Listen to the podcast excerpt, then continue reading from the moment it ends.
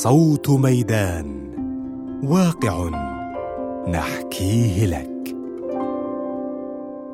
محاكمة كاميرون هيرينغ. لماذا نتعاطف مع الشخص الوسيم حتى لو كان مجرما؟ نص لشادي عبد الحافظ على موقع ميدان. لا شك أن أحد أكثر الأخبار انتشارا خلال الأيام الأولى من شهر يوليو تموز الحالي كان عن كاميرون هيرين، الشاب الأمريكي الذي تسبب في مقتل أم وطفلتها قبل عدة أعوام حينما قرر أن يبدأ سباقا مع أحد أصدقائه في شوارع مدينة تامبا بولاية فلوريدا الأمريكية. ومع وصول سرعة السيارة إلى 160 كيلومترا في الساعة لم يكن هناك بد من أن تحدث كارثة مروعة. حكم على هيرين بقضاء 24 عاما في السجن، وهي عقوبة مقبولة في حادث كهذا، لكن القضية لم تتوقف هنا، بل انتقلت إلى عوالم وسائل التواصل الاجتماعي العربية لندخل في جدل جديد متصاعد ربما لم نكن نتوقع أبدا أن يظهر، حيث دافع البعض عن هيرين بحماسة وطلب له العفو. والسبب هنا لم يبنى على حجة قانونية أو منطقية، لكن فقط لأن هيرين وسيم الشكل ويبدو أنه طيب القلب. هذا مثير حقا للانتباه، لكنه ليس جديدا كما تظن. وقبل أن تبدأ في لوم وسائل التواصل الاجتماعي التي جعلت الحمقى نجوما، دعنا نخبرك أن كل ما فعلته وسائل التواصل الاجتماعي في هذه الحالة هو إظهار بعض التحيزات الإدراكية التي نقع فيها جميعا دائما. وهنا دعنا نرجع إلى بدايات القرن الماضي، تحديدا عام 1907، حينما عكف عالم النفس الأمريكي فريدريك إل ويلز على دراسة الجدارة الأدبية لبعض المؤلفين.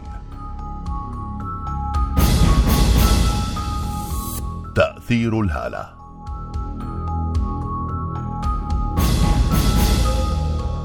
تبين لويلز أنه في بعض الحالات يكون معيار تقييم الأعمال الأدبية لا علاقة له بجودتها من الناحية الفنية، ولكنه متعلق بالأساس بتفضيل الناس والنقاد للكاتب نفسه الذي كتب بالفعل أعمالا سابقة جيدة.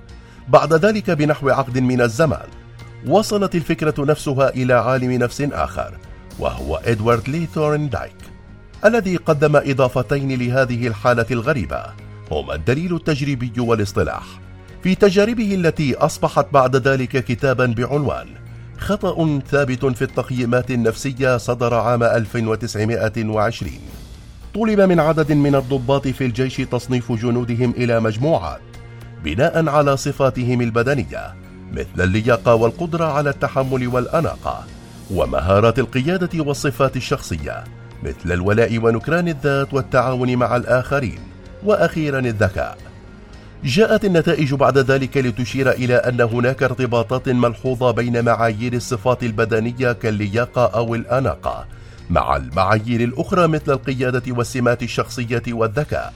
تبين لثورندايك بعد ذلك أن التقييمات بنيت بطريقة واحدة، وهي أن يبدأ المقيم بإعطاء نظرة عامة للجندي، ثم بعد ذلك يقفز إلى استنتاجات بشأن الصفات الأخرى لهذا الجندي. نحن إذن أمام تحيز إدراكي واضح، لأن ما حدث هنا هو إطلاق غير مبرر للحكم العام بناء على سمة معينة. أعطى ثورندايك هذه الحالة اصطلاحا معبرا وهو خطأ الهالة، تحول فيما بعد ليصبح تأثير الهالة.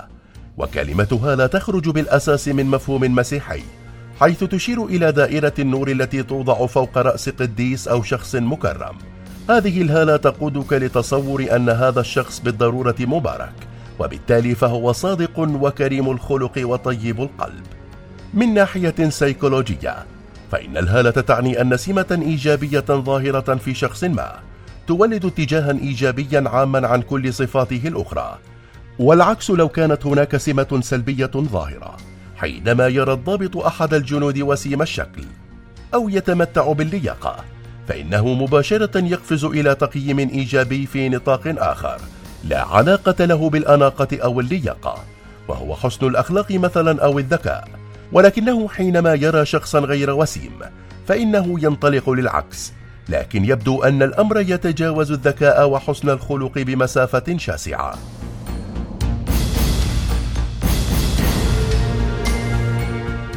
الجذابون من المجرمين والطلاب.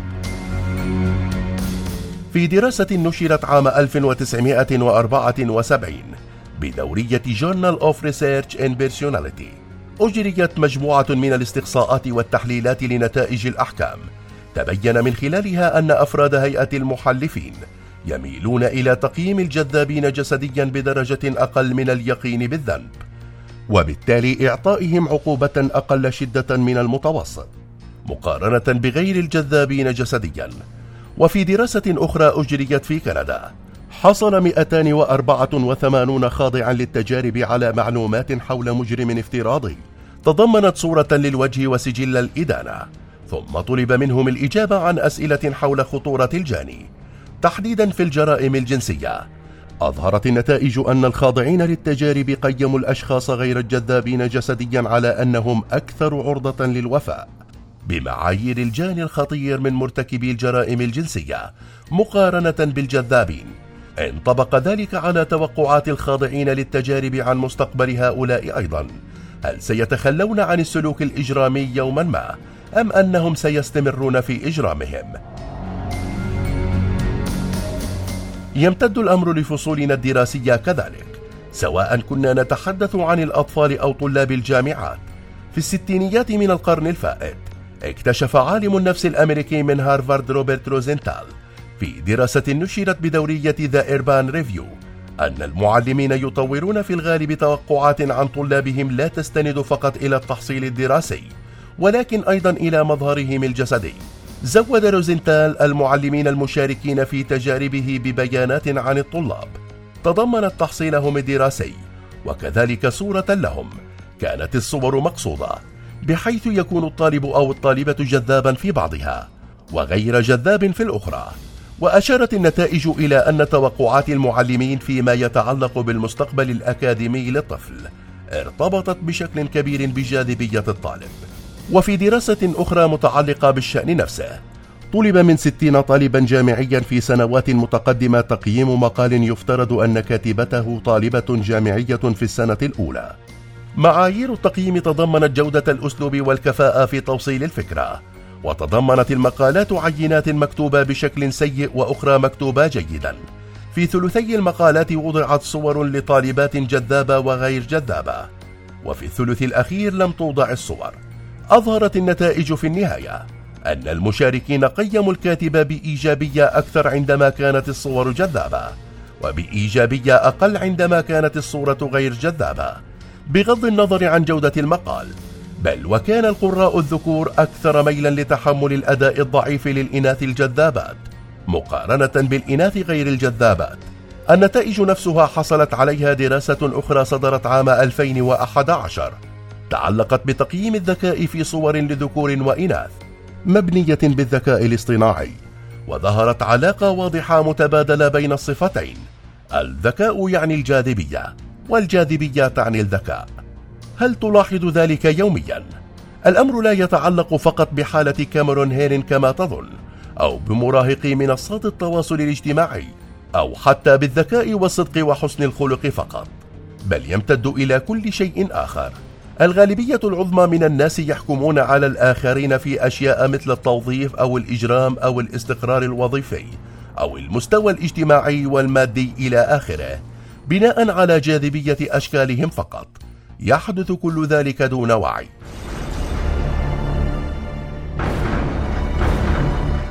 سيارات الفيراري الصارخة. على الرغم من أن ثورندايك استخدم اصطلاح تأثير الهالة للإشارة إلى سمات شخصية فقط، فإنه توسع لاحقا ليشمل مجالات التسويق. فقط ضع الشركة مكان الشخص وطبق الفكرة نفسها. سمة إيجابية أو سلبية ما للشركة يمكن أن تدفع العميل لإعطاء تقييمات إيجابية أو سلبية بالترتيب نفسه لسمات أخرى للشركة نفسها رغم عدم وجود علاقة ظاهرة. أحد أشهر الأمثلة في هذا النطاق هو الطريقة التي استغلت بها شركة آبل شعبية جهاز آيبود لتوليد الحماس لمنتجات الشركة الأخرى ومنها آيفون.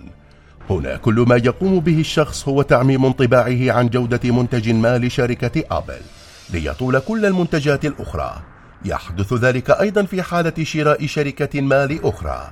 إذا كنت تعتبر أن أمازون شركة قوية وتشتري منها، ثم اشترت أمازون شركة سوق، فإنك ستعطي تقييما إيجابيا مباشرا لشركة سوق. أما في صناعة السيارات، فإن بعض الشركات تتعمد صنع موديلات فاخرة جدا أو غريبة، وعادة ما تكون محدودة الإنتاج، أو سيارات للمشاركة في السباقات العالمية باسم العلامة التجارية.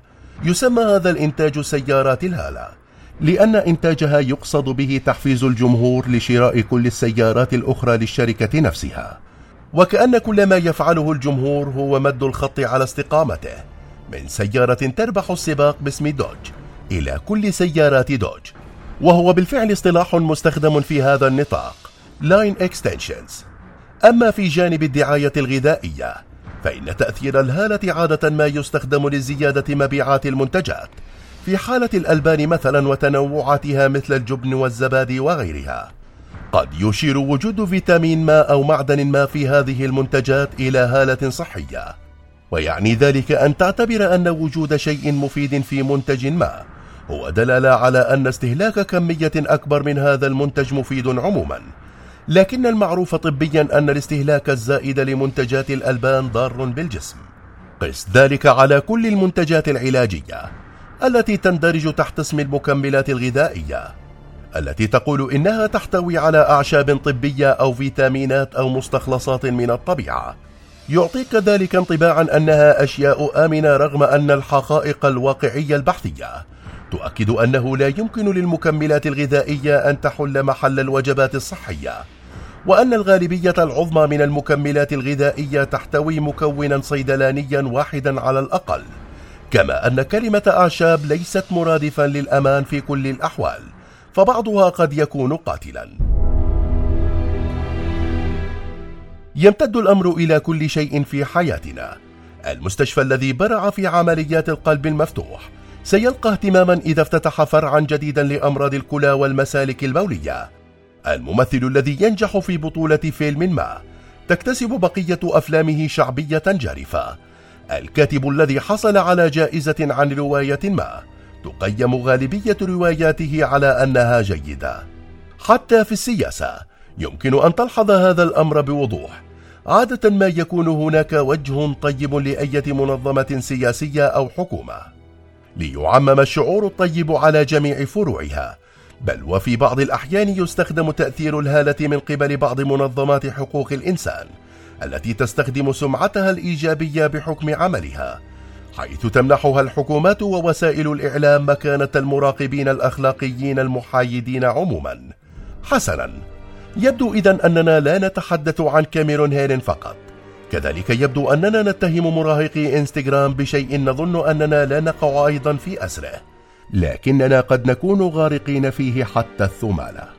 والفكرة أن نحاول الانتباه لذواتنا دائما، ألا نستثني أنفسنا من الأخطاء الإدراكية البسيطة مثل تأثير الهالة، لأن ذلك الاستثناء هو أولى علامات الوقوع بها.